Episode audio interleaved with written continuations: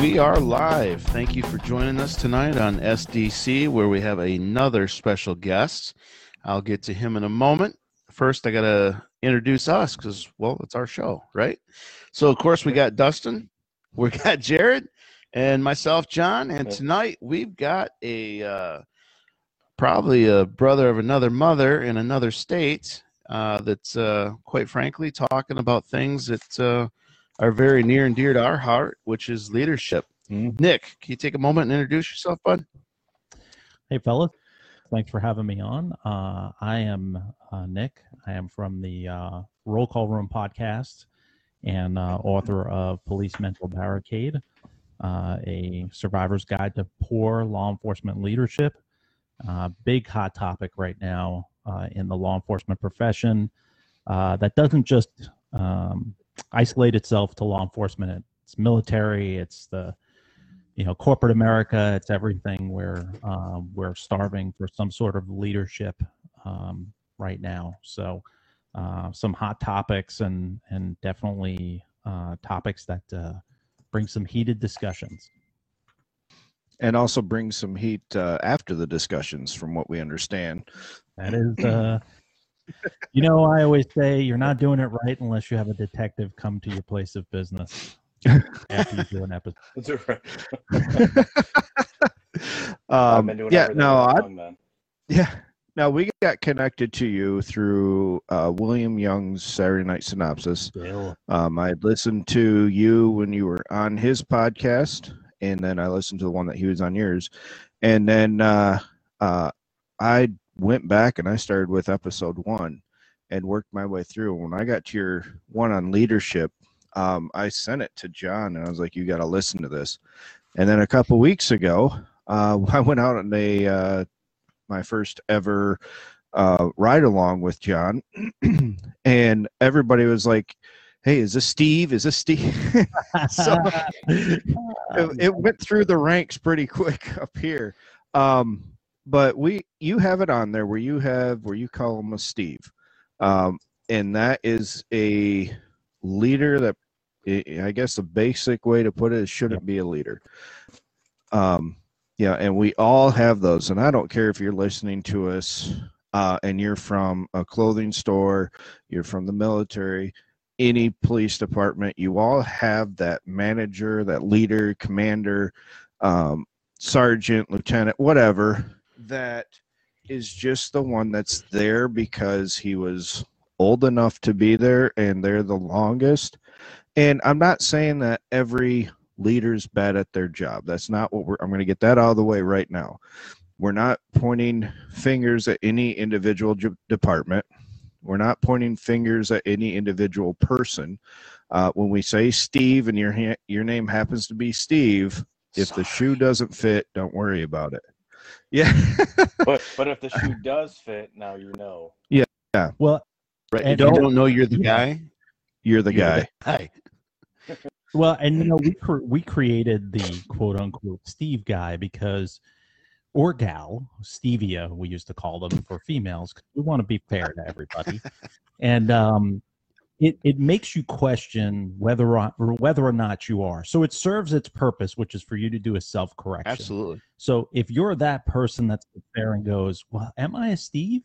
And then you start going through the list where you're telling war stories that are not your stories. Um, you're the last one out after roll call, but the first one in before everybody Mm. gets called in. Uh, you're the guy that buys every tactical gear, but you don't use it at all because you don't go on any calls for service. Uh, you're the guy that is like Teflon, no paper sticks to them. Uh you know you're always the guy or the gal that's like the matrix. You you do that little back thing where you know you avoid work at all costs. Uh you only go through one pair of boots every 10 years because you're never on your feet um these are things that you should do as self-reflection if maybe you are a steve. Uh, and if you are there's still time for you to correct yourself unless you're you know you're really old and you know you're set in your ways. But that's the reason why we created it. And it's hilarious because every email that i get starts out with hey steve. So it's just it's hilarious. I, I think it's funny. Um and and it's kind of cool. You know, like we get emails from people like overseas and stuff. It's kind of fun. It's funny. That's I actually feel and it's it's nice because, to. Oh, go ahead. I, I, feel like we're like a cliche groupie. no, no, no, no. You know. no, no, no, no, no, no, no, no.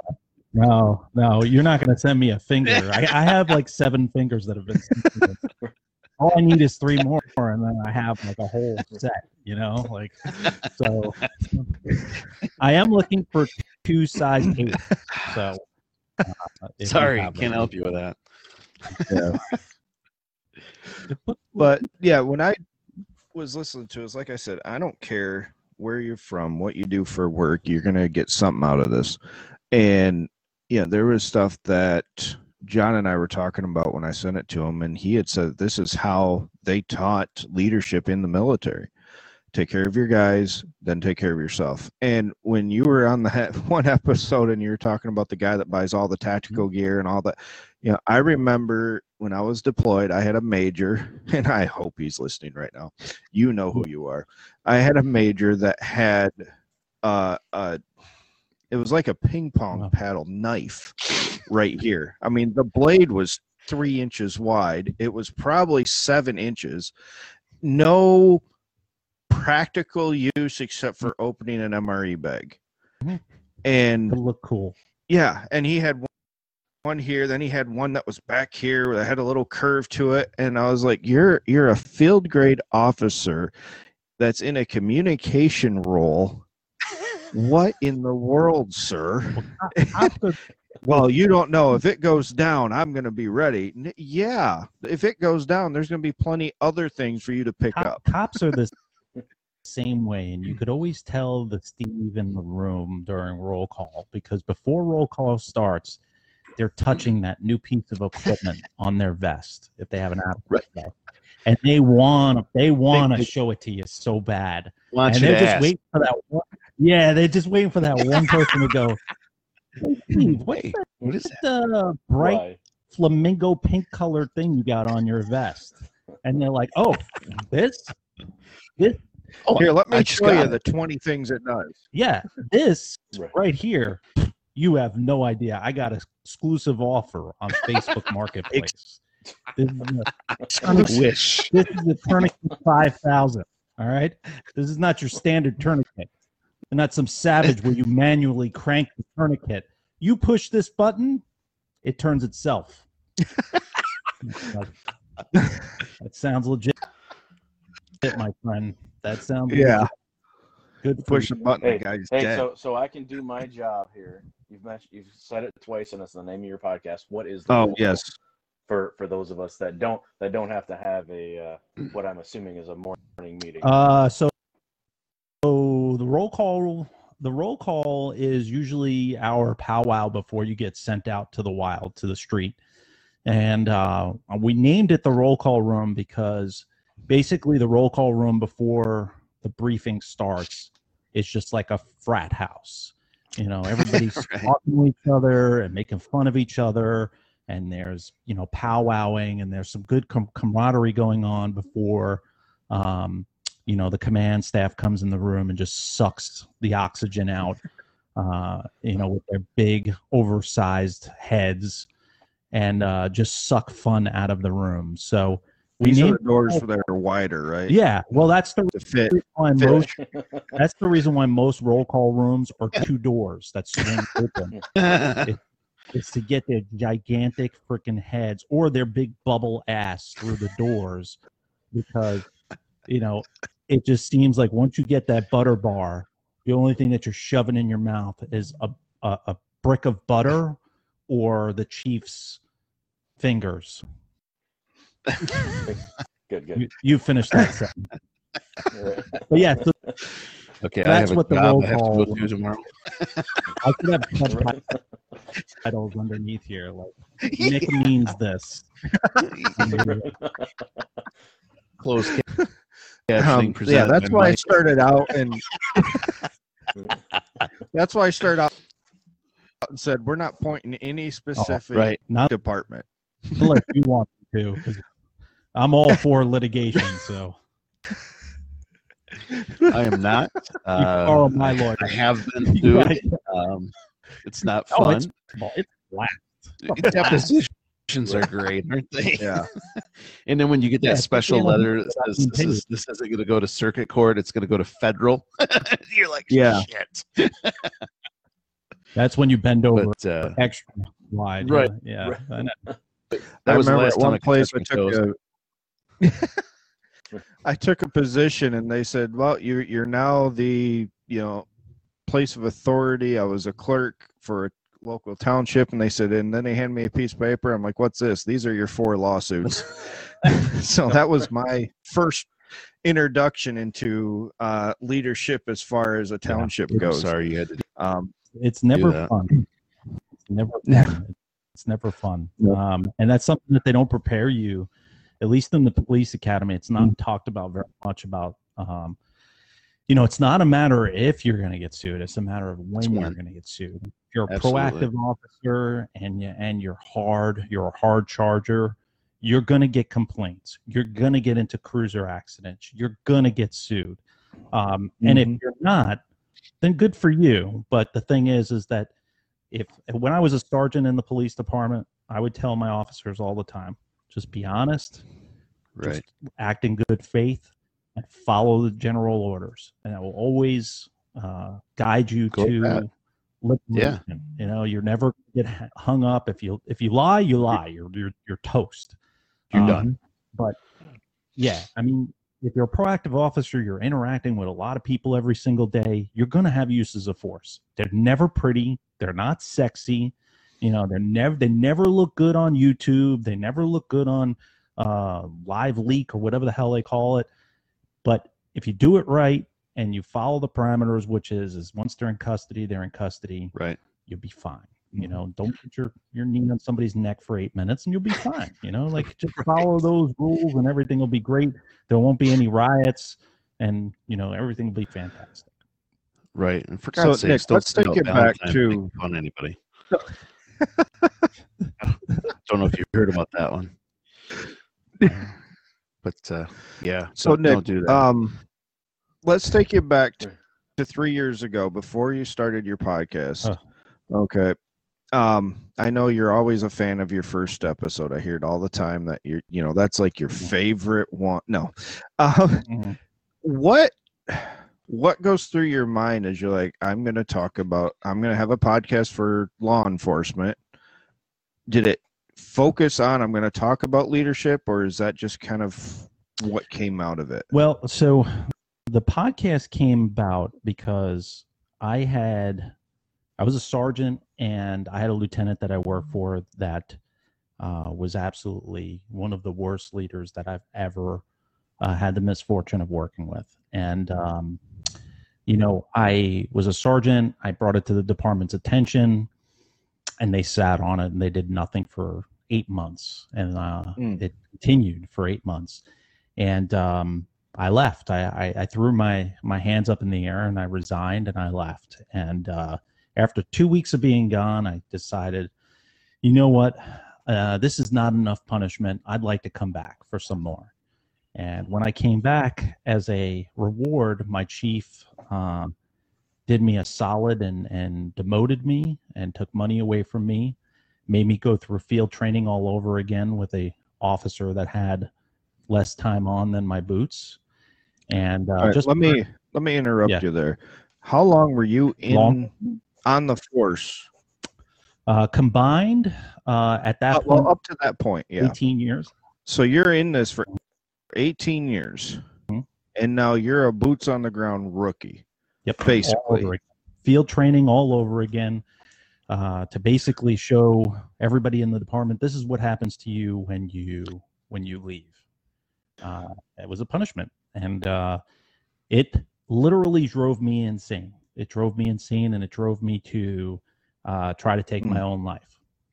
And uh, I kept that from my department. The only person that knew about it was my original co-host, and um, I got through it. A lot of therapy, uh, a lot of medication, and um, I said to my uh, co-host, I said, "Listen, you know, I'm not doing anybody any justice by just sitting on this. I want to start a show. I want to talk about what drove me to this point.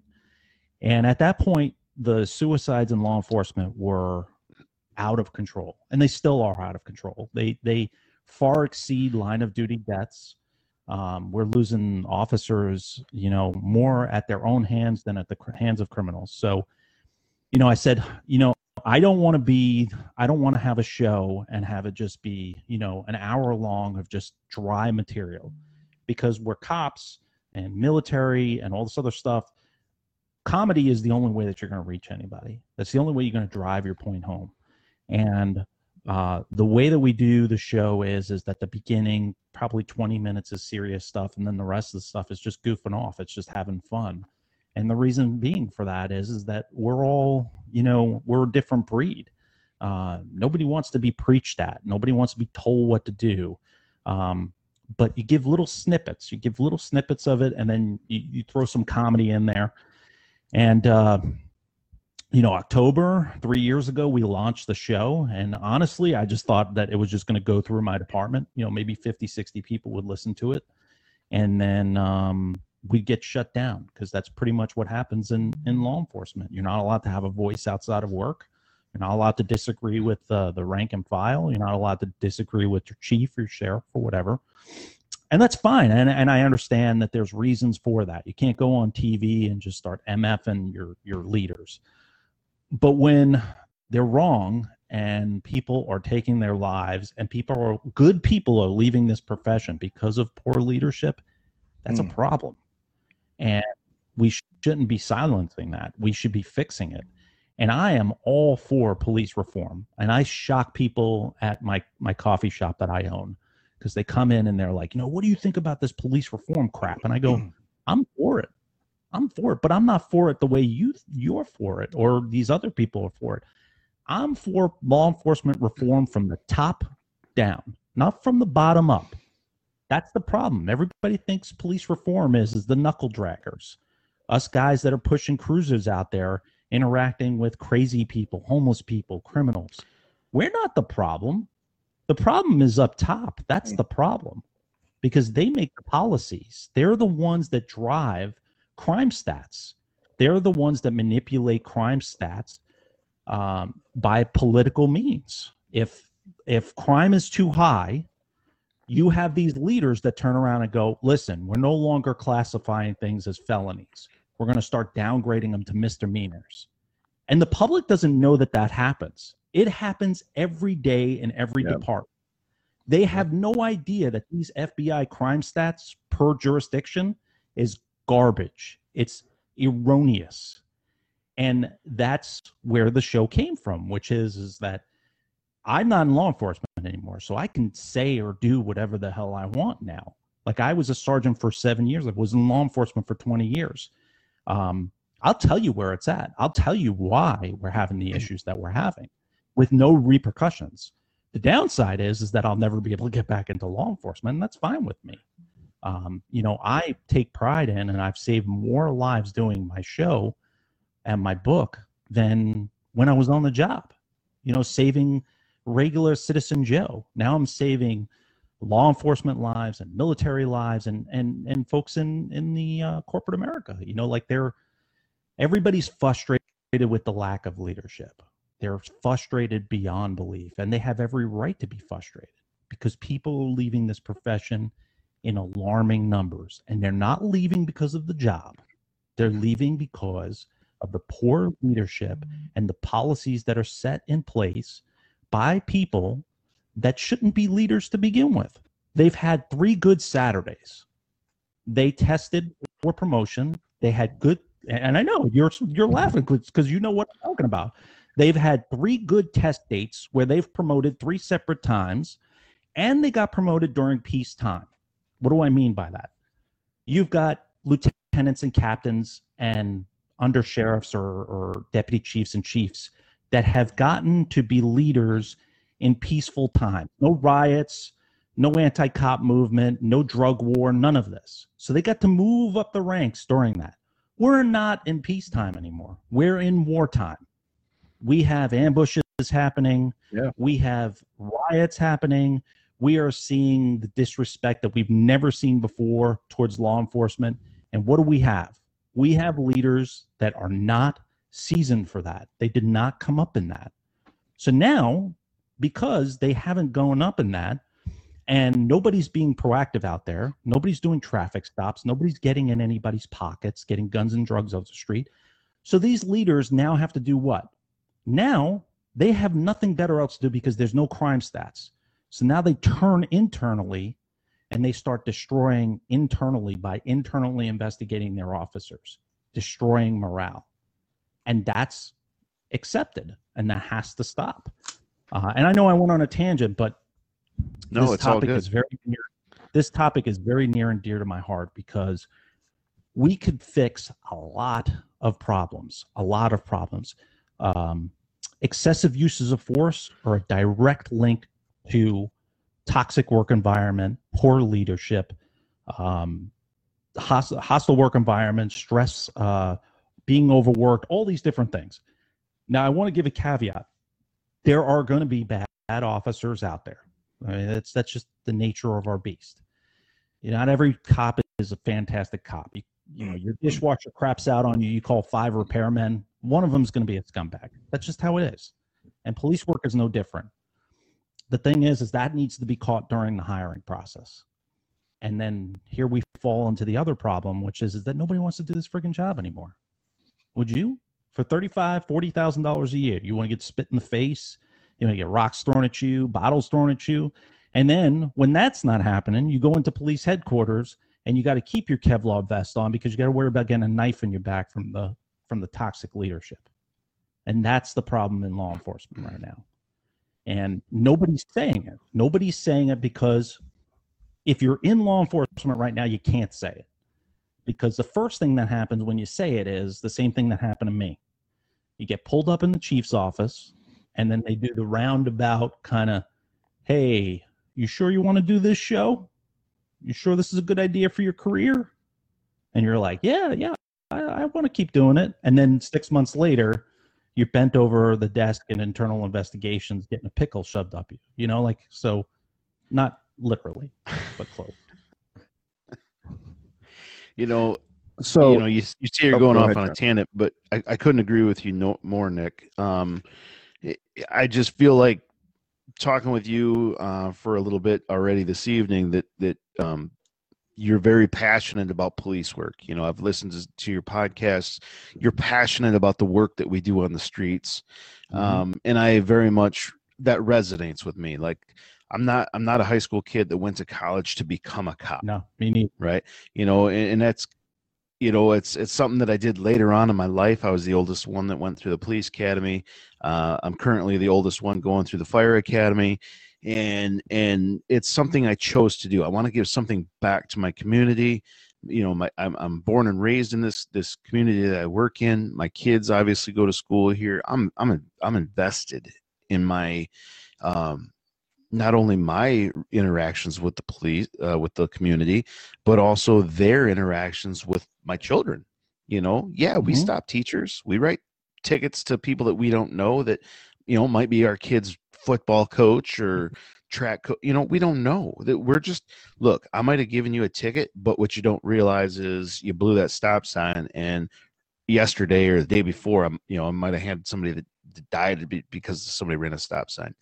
That passion uh, i think the millennials today and i don't i don't necessarily like it as a generational thing but the younger kids that are getting into this career field it's no longer a passion for them uh, they worry about you know and this is something that i've i've actually witnessed and heard with my own ears is that they're worried about being sued Mhm. and it's like, don't worry about it. It's going to happen whether you, you know, if you're afraid to go use of force hands on, you're going to get sued because you didn't act soon enough. Yep.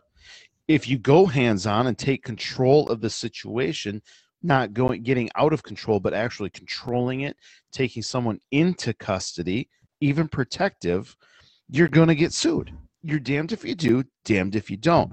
But if you can explain why you're doing it, act in good faith, everyone should be going to bat for you. The policies, you know, and unfortunately, you know, I want your take on it, I guess. Um, policies at any given day, any officer, good or bad, is vi- violating at least one every day. All right? Mhm. we just cannot. This job is not black and white. It is. It is extremely gray. Uh, it, it, you know, we're given discretion by the courts. You know, I, just because I pull you over doesn't mean I have to give you a ticket, but I can. You know, and, and what people tend to lose sight of is not only that discretion, but the influence that they have. You Mhm. have so much influence in the communities that we live and work in that when you have passion to do this job, I want to be a cop, right? I didn't go to school to become a cop. I wanted to be a cop, right? Completely different mindset. This isn't a job. This is who I am. This is, I want to help people, right? That's normally what they say. You know, that influence that you have is dying out. As our leaders get promoted, that was a job for them. You know, many of them tout that they have this degree, that degree, this management degree, you know, this training, that training, whatever. Great. But how were you when you were dragging knuckles? Were you Mhm. making the good arrests? Were you going to get into shit? Did you have a problem kicking in a door and arresting somebody because either they were drunk driving, crashed and fled, or assaulted a loved one and fled and you found them? You know what I mean? Like, that's how you lead you know when you get up into those positions you got to be able to say look kid you know uh i like your attitude you know you're ready to go get it. You you have passion in what you do. You you know you're considerate. You you using the difference between discretion and influence to influence the way a call uh, ends up you know you're good. Um but in as a as a whole um you know i think that's missing Yeah. I think a lot of people got into police work to become that administrator. That was their next step. Mhm. Like, look, I put in my time on the road. I deserve this desk. You know, in one of your podcasts, you, you talk about positional equity, you know, um, Yes. and I often talk to my Uh, kids, you know, I, what's that? That's my favorite. Positional equity is my favorite topic right there. Mhm. Yeah. You know, it's, uh, it's I, I still, It's And so, what are, what are you defining as so positional equity? positional equity is is that I will not do something for you unless it benefits me in my career. And that is something that has taken over in the law enforcement profession, which is is I won't elevate you or what you're doing unless I can use a portion of that glow or that glimmer to get me to the next level Mhm. and it happens Okay. all the time in every department happens in the military too which is, is absolutely. i'm not going to let you do this project because it doesn't benefit me in any way i can't publicize it and get me a little certificate or me a little bit of shine with the chief or the general or the colonel or whoever positional equity is just that and happens a lot in law enforcement a lot Yeah. And that's one thing that I was talking to someone who's in law enforcement, a friend of mine, um, and we were discussing uh, where we had it's kind of similar to the shots fired episodes that you did uh, a while back. Um, so you can tell about where I'm at in your podcast now. I'm catching up. yeah but yeah, I was talking to an officer, would have been two, three years ago, and he said that he was involved in a shooting. Mhm. Um, the the suspect drew on him. He was able to give multiple commands, and he was forced to pull the trigger, and took him down. And he did not get the backing of his Mhm. leadership. And then when the the now you guys know this better than I do. Is it like uh they give you an uh, uh, an attorney Mhm. that represents you, and then there's one that represents the Mhm. department, if I'm correct, in some places. Union, yeah, the union and then the, department, attorney finally went to the the one and twos, uh, the top dogs, and said, "Hey, it looks like he's going to beat this. It looks like it's going great." And then they started doing the ticker tape parade for him. But he says, "I didn't get any support. I didn't get any phone calls until after the department attorney said he's good. I think we're going to take this one." And then they got Well, behind him. And I'm like, yeah, it Yeah. was a good shooting. The guy he he gave his commands. The the you know I I read everything I could on it because I knew the person, and everything there. The guy pulled the gun out that he didn't know he had and pointed it at him the only thing that they were trying to get him on is the officer shot first. How Mhm. did you know the guy was going to pull the trigger? How did you? Well, he said, "I'm 'Cause I'm- going to kill you." You know, I mean, that's That's why. I'm yeah. a Jedi. And Why? That's how I knew. I'm a Jedi, right? but if, but you know I, I do a lot of peer support training i travel around i do peer support training and i go to these different departments and i'm usually never invited back to do another one because i usually I, I usually say this which is you know how you can tell if your department really really cares about your mental health or you as a human being go to your general orders or your directives or whatever whatever they're called and flip to the page where it says uh, where it goes into lethal force, like the shooting you were just talking about. Go right to that directive. If the first six lines of that directive is you will not do this, you will be Mirandized, you will have crime scene investigation come, you will do this, you will do that. And all the way at the bottom of that list is for you to get that officer some sort of peer support or mental health. Your department cares about one thing and one thing mm-hmm. only liability. CYA. All Yeah. they care.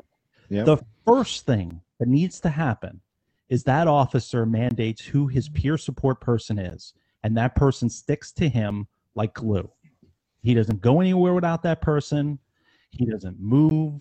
The only person that he talks to is that person, and that person has full immunity.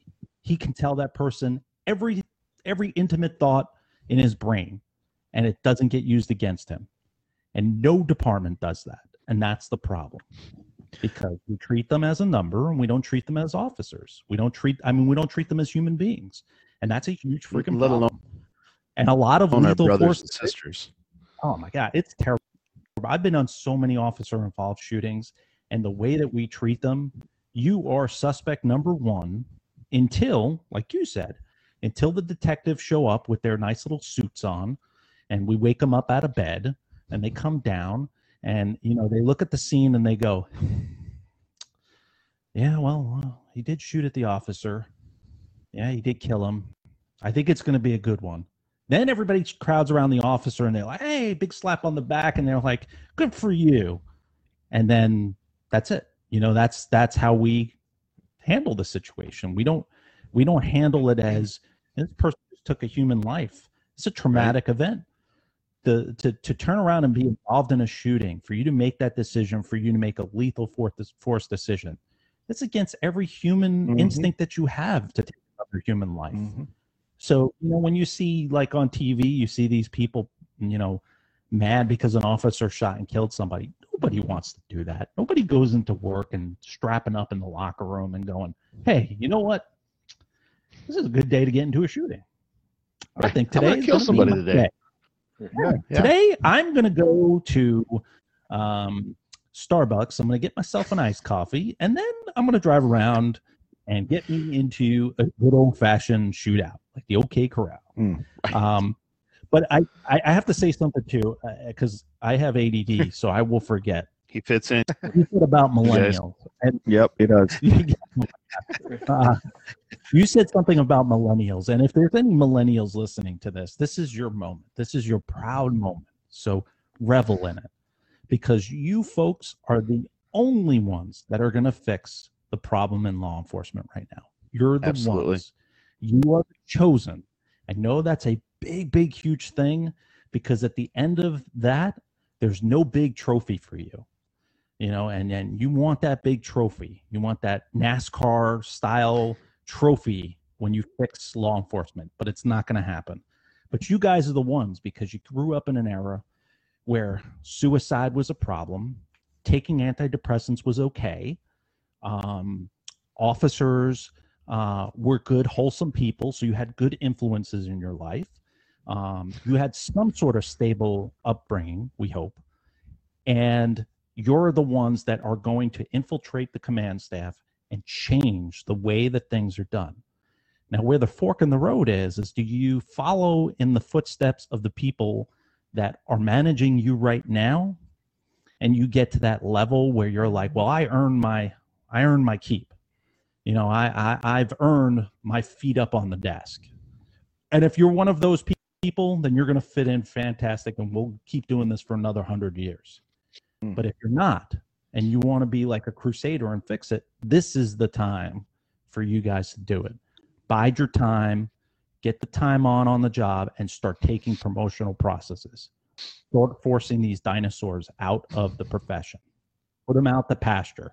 Like seriously, like we're waiting for a big asteroid to hit them. You know, not literally. All right, I don't need another detective coming to my place to do it. Yeah, It'll be quite a drive from where we're Yeah, at. So well, you know- it'll take a minute. but uh, this, is this episode's definitely going to get transcribed, so don't worry. Uh, Yeah, that's that's really why we wanted you on. It's all the free Yeah. advertisement. oh, trust we, me. we know we know how much it's going to be written Trust out. So it's surviving danger close. Yeah, yeah. yeah. Just be prepared to receive a subpoena. All right, uh, but I, I, will- I'll put it in my I stack. will also, I will also say that I will tell you that a lot of these defense attorneys or these civil attorneys are becoming more and more savvy in the in the sense where these leaders currently that sit in their office and put their feet up on the desk, these civil litigation attorneys got your number because now what they're doing is they're suing the leadership for lack of leadership, the Absolutely. failure to supervise Mhm. and it's happening. So these days of you sitting back and you not actually being a leader, you're gonna start earning those stripes and those butter bars and those double butter They're numbered. bars. They're They're not. numbered. They're numbered, man. Because You know, if Baltimore didn't teach us anything, Baltimore, Yeah. the, the arrest with um, uh, Freddie Gray, a sergeant and a lieutenant who weren't even anywhere around, got indicted. Got indicted. Mm. They weren't even around. They got indicted for failure to failure to supervise. So, as a former sergeant, you need to be out there with your people. You need to lead from the front, not from your desk. So, um, the one you. thing that just completely gets me is okay you know i'm not law enforcement I, i'm i was in iraq you know i yeah i never was either but i you know i was in iraq and the thing is when we would come in contact you know our thoughts were not about okay is this going to be a, a is this going to come back and get me our thought was go to our training, advance, flank, whatever the the cause was, bring in you know heavier artillery or or you know for Jon, bring in a couple uh, A10s if they're on, you know, get out alive. But the more I get looking into this and talking to law enforcement, and even in the ride along, Jon and I talked about this. Now, for law enforcement, they pull their their service f- firearm, whether it be the rifle, the shotgun, the nine mil, whatever the case may be, they're thinking, what case law do I have with me on this? And that's what hit me. I listened to that shots fired episode that you had. I listened to that probably two or three times, and I kept playing back where they said, okay, Mhm. this case law, this, I mean, it was from 1980s, I believe, if I remember. I can't remember the, the exact, do you remember the case law that they're referencing yeah, yeah, it's there? a, uh, um, a Supreme Court case that allows them to uh, uh, the lethal force. Yeah, and they're all like, and as they're going on to that description, I kept hearing them say, "Okay, this versus the state. You know, we've Mhm. got it. This is the situation we're in. We're good." And I'm like, that's not what should be going through your brain. As if, okay, am I going to be legally? Am I legally coming home from this? It should be, hey, this guy is doing this. That's wrong. Somebody's going to die or get seriously hurt. We need to deploy what we can. Yep. But no more are we into that. Well, No, and, and it's and it's happening more and more uh, frequent. I mean, I- I'll tell you a very very short story, which is is uh, right after Ferguson happened. I was a sergeant, and uh, I was a sarge, sergeant in charge of community policing. So we policed in in um, public housing, some rough areas. Hmm. And it's like the week after Ferguson, I'm driving around in my Tahoe with with a couple of my guys in the Tahoe, and we see this kid trying to open up a door uh, of a residence. And um, you know, we get out of the car, we challenge him. We're like, "Hey, do you live here?" Tells us go f ourselves. Um, you know, we were very respectful to him um, and said, "Hey, do you live here?" Blah blah blah. Bottom line is, is we start scuffling, we start fighting. One way or another, um, he lands on top of me while we're fighting, and I look down, and he's got his hand on my my service weapon, trying to pull it out Wow. of the holster. Wow. And the thought that's going through my head is now I know that there's a whole bunch of people out now. And the thought that's going through my head is um, I'm going to wind up shooting this kid. And when I do, I'm going to get arrested because this is a week after Ferguson. Uh, I'm going to lose my house. My union's not going to cover me. Uh, my department's going to fire. These are things that are going through my head, and that shouldn't be going through my head. It should be, this is clear cut. Like, Right. bottom line, I'm I'm justified. Supreme Court cases allow me to use lethal force at this at this time. He's pulling Mm. my weapon out, uh, and ultimately, what I wind up doing is is just holding down his hand on my gun and reach up and grab him by the throat and choke him until he passed out. And that shouldn't be the case. Like, and and that's happening more and more where officers are second guessing themselves. And I'm kind of shocked. I'm happy, but I'm kind of shocked that we don't have a lot more officers fallen over the last year with everything that's gone on. Um, because Absolutely. you know, and I think it's Yeah. mostly because officers are not doing proactive activity. A lot of them have slowed down. And I think some of the leadership has told them, hey, listen, find a parking lot, you know, catch up on some Netflix. Um, uh, what's his name from uh, uh, uh, those grown up movies? He's got a great show out on Netflix. Why don't you catch up on some of those episodes? Kevin Smith or whatever. and um, and I think that's what's happening. I don't think that there's any proactivity. But the problem with that is, is now the drug war is coming back because we've had no proactivity. So the drug war Mhm. is about to come back. Well, guess what, folks? The drug war is coming back, but all the officers that are seasoned, like myself, that have left this profession have been around during the drug epidemic are gone. Right. So the ones that are on the street are new jacks that can't tell a hand to hand from from you know a prostitute you know getting somebody off. They don't know. They just ha- don't have that skill set, uh, and that's a problem because where there's a, a drug problem, there's a homicide problem Absolutely. you know and and it's it's going to come within the next year or two it's you know you're going to see a big huge increase in crime um and and it's unfortunate and and it's upsetting because for somebody that spent 20 years in this profession fighting to get crime under control and to beat the drug war and you know to do all these things and watch it just crumple in a matter of a year or two it's it's very disheartening Well- very very disheartening Well, it is, you know, and it comes back to that passion. You know, we have a passion Yeah. to do this. Some of us are passionate about, uh, uh, you know, getting drunk drivers or drug drivers off the road. Some are passionate about getting drugs off the road or guns or, you know, we all have a passion, something that's touched our lives in a way that, you know what, this is how it's going to go. This is what I'm going to specialize in. You know, Mhm. uh, Nick, we're, we're very rural where we're at. Mhm. Um, it's it's all farming communities, but we're surrounded by cities. Some of the most violent in Michigan. We're surrounded by, and Actually, at one point, I think we have eight of, or, or six or seven of the top ten in the United States within an hour's drive of us. Yeah. I mean, if you, if Yeah. you think about it, yeah, that that's the last thing I saw on it. You know, in in uh, in one of our local task force, drug task force, they started seeing a, a decrease in drug traffic, and they thought, well, you know, we're not stepping up our patrols, we're not pulling large sums off the road. What the hell's going on? And what they started finding out was, oh shit, they're starting to detour us. They're Mhm. starting to go out into the country where where where I'm at Mhm. and you know they started getting once they started focusing on the on the thorough the main thoroughfares through uh, the choke points they, they started seeing and they finally asked them why, why are you going this way? You know it's out of your way by an hour. Man it's too it's too crazy over there in in flint. It's too crazy in saginaw. We ain't driving through there with our drugs. We'll come through the country.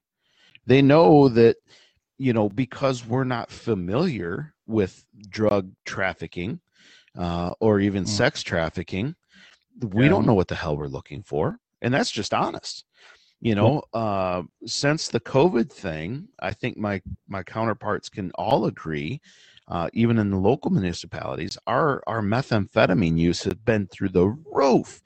You know, we're finding like silver dollar size meth rocks, meth crystals, and we're like, what in the hell? We've never seen this before. Yep. You know, who what meth head do you know of that has leftover meth? You know what I mean? I, I arrested this guy after a short pursuit, and he was like, "Bruh, I, I didn't even know that was in my car. If it is, I wouldn't have bought more. I'd have just hit that." Like you have so much meth that you forgot you had Mhm. some. because I've never had that happen. Well, because labs are not looking over their shoulder anymore because there's no proactivity. Like you've got hand to hands. Case in point, I uh, I took my daughter in my car and uh, I was going to get propane for my uh, coffee roaster, and uh, we're sitting in my car waiting for the for the 7-Eleven clerk to get uh, finish getting robbed and come out and give me my, my propane. And um, like I'm sitting in my car. Now, mind you, I've I've done narcotics for quite a long time, and I turn to my daughter and I go, "That's a that's about to be a hand to hand right there," and uh, sure enough, hand to hand transaction right in front of 7-Eleven, one o'clock in the afternoon on a Saturday, and not even a swivel. Their head isn't even on a swivel. They're not even looking around Don't even care. the the low the low hanging fruit is so low it's you could it's like hitting fish in a barrel right now because right.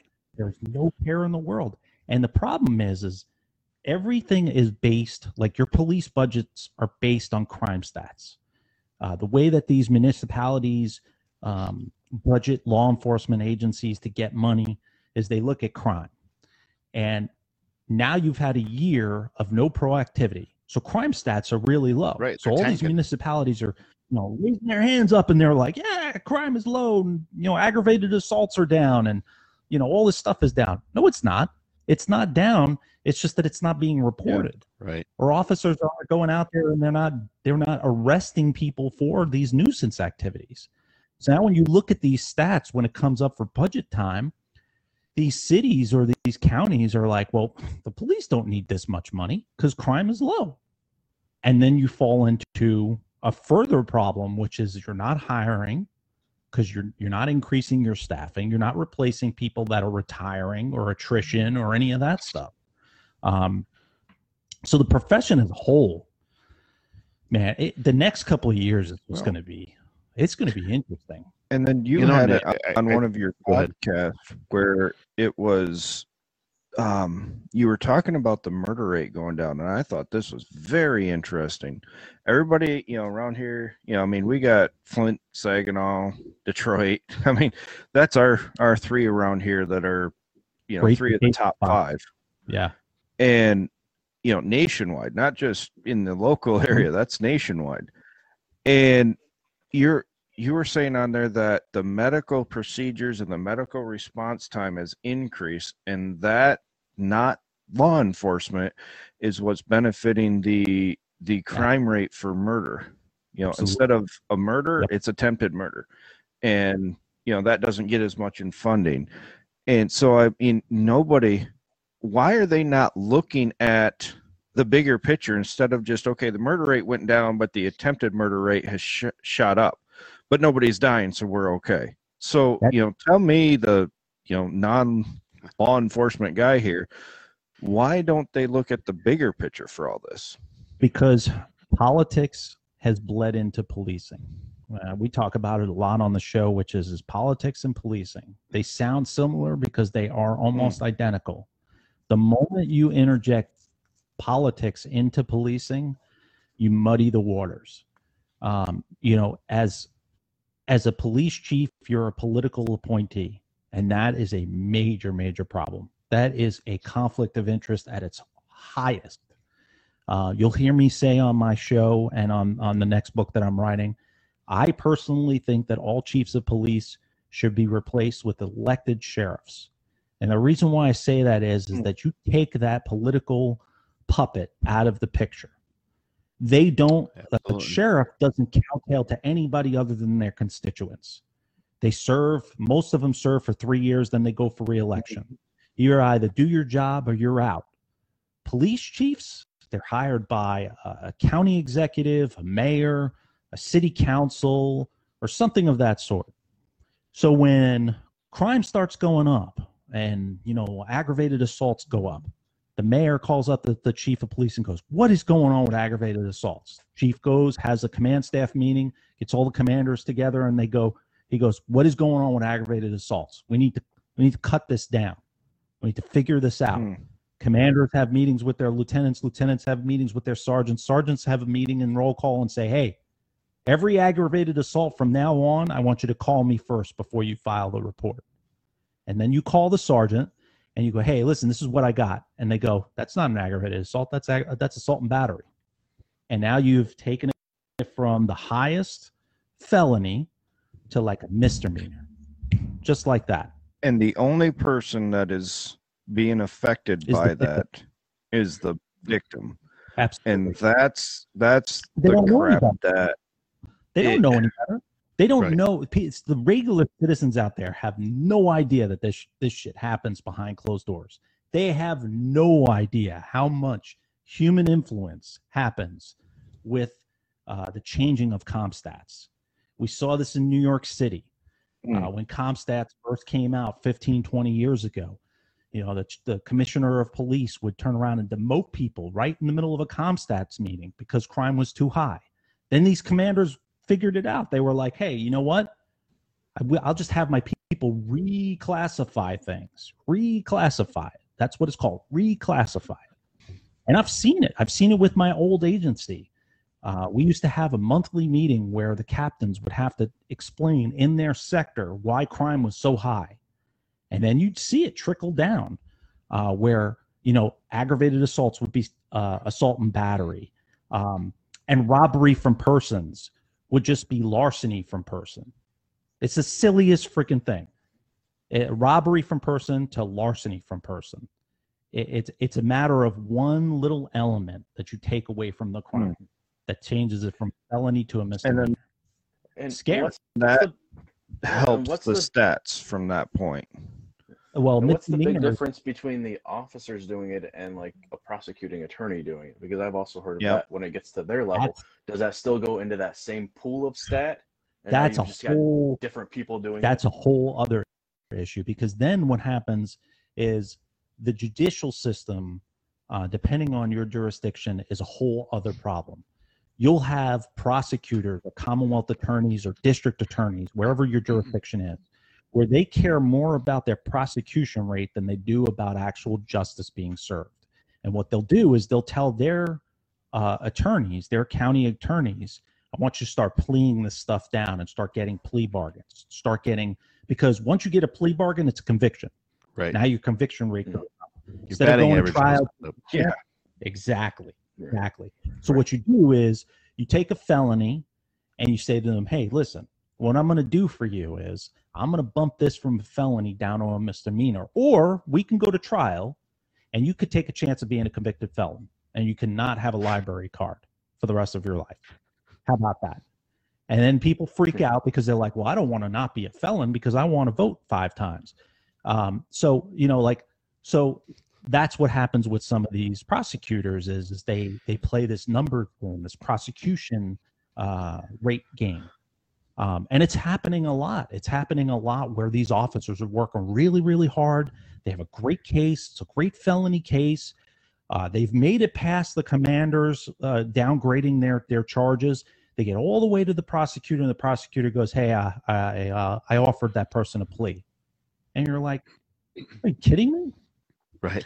Does do you mean you offered them- Does it make it where you you think, and you know, both of you guys can answer this?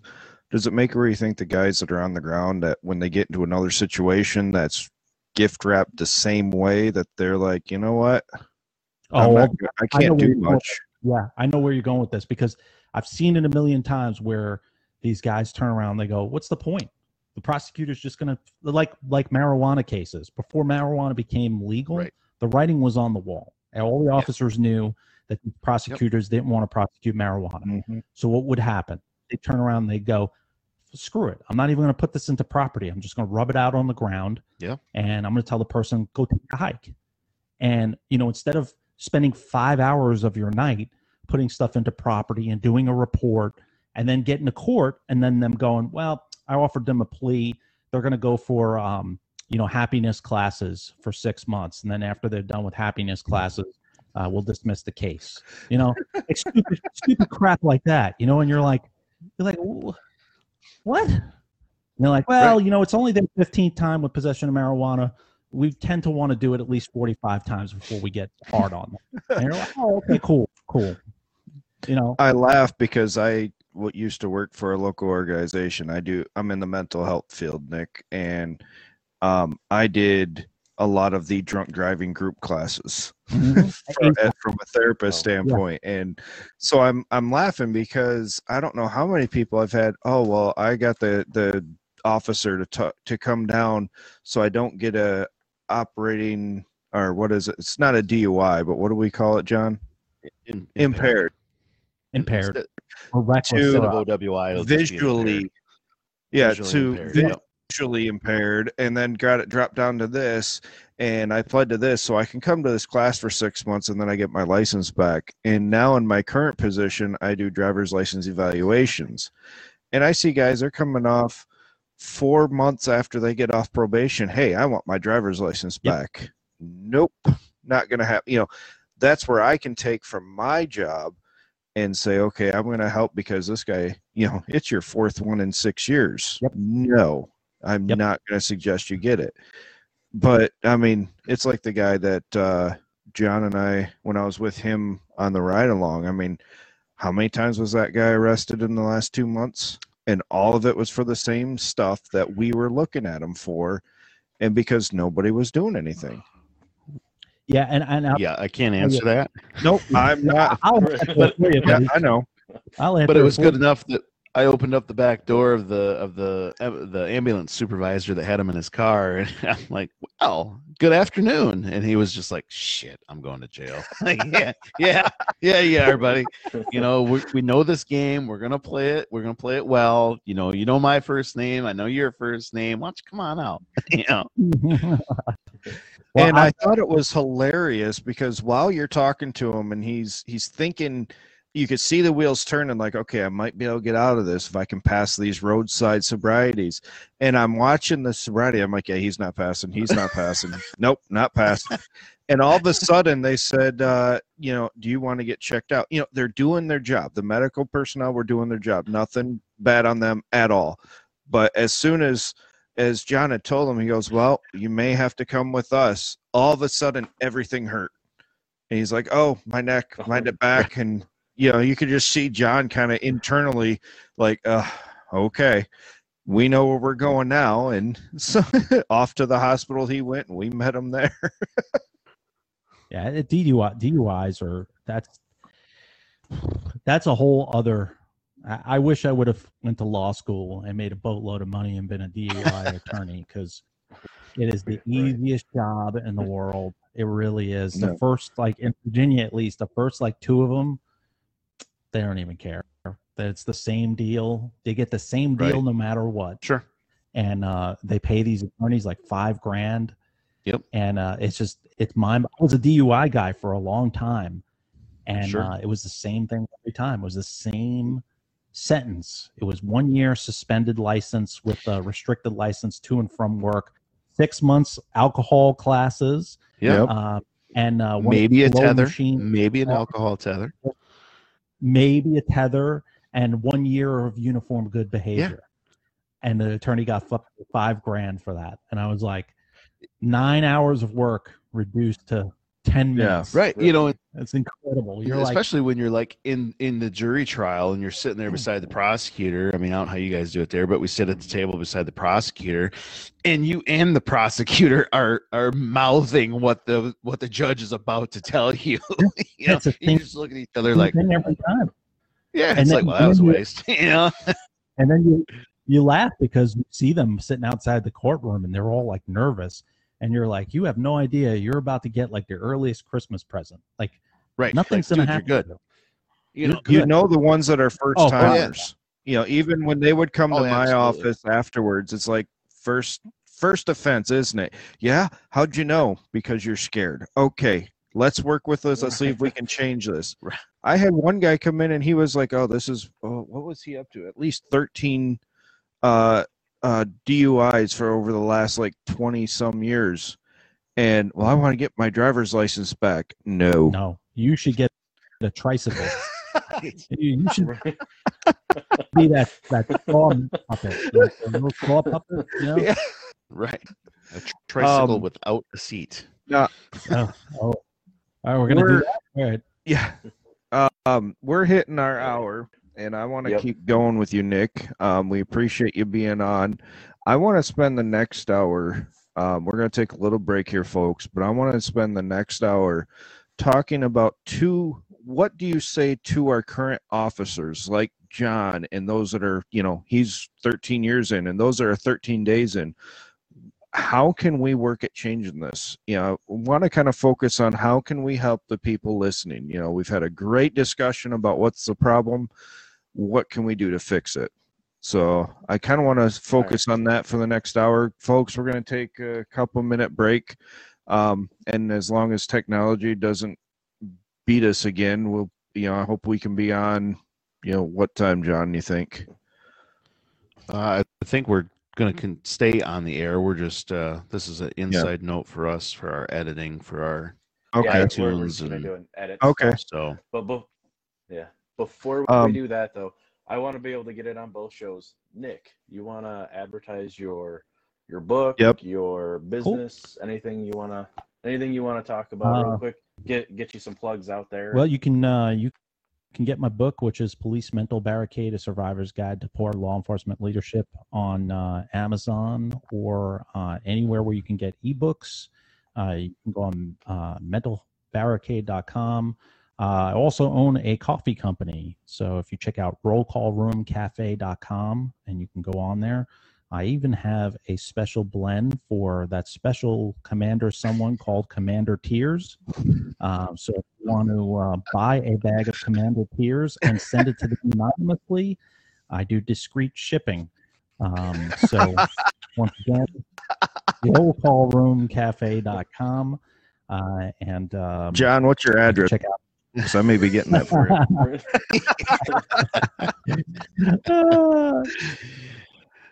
All right, So, so we'll call this one the end of part one. Uh, so if you're listening live, just uh, hold on, and if you're listening through your our podcast apps, log into the next one.